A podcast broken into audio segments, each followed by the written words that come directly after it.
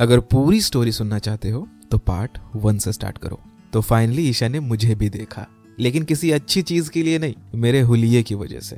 खैर, चालीस मिनट के बाद क्लास ओवर हुई और मेरी पनिशमेंट भी। मैं तो बैक बेंचर था तो क्लास की सबसे पीछे वाली सीट पर बैठ गया, जहाँ मेरा एक लौता फ्रेंड अमित बैठता था। अमित मेरा बेस्ट फ्रेंड था।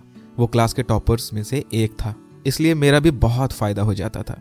मैं सीट पर बैठकर भी ईशा को ही देख रहा था। अमित ने मुझे देखा कि मैं ईशा को देख रहा हूँ तो मुझे बताने लगा कि उसके पापा का यहाँ ट्रांसफ़र हुआ है। पुलिस में है वो। दस दिन पहले ही शहर में आई है। पिछले स्कूल में टॉप किया था। ऐसे ही क्या कम कंपटीशन था कि एक और आ गई? कहीं मुझसे आगे निकल गई तो?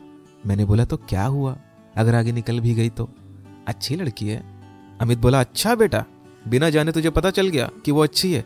मैंने बोला, नहीं यार मतलब देखना, देखने में कितनी सीधी सादी लग रही है। अमित ने मुझे गुस्से और शक की निगाह से देखा। मैंने अमित से पूछा, क्या हुआ? ऐसे क्यों देख रहा है? अमित बोला, देख रहा हूँ, तुझे लोगों की काफ़ी अच्छी समझ है। मैंने बात को काटने के लिए बोल दिया। ये बता, हॉलीडे होमवर्क किया कि नहीं? अमित बोला हाँ कर लिया। तूने तो नहीं किया होगा। मैंने बोला, कहा यार? तेरे नोटबुक से ही तो देख के करूँगा।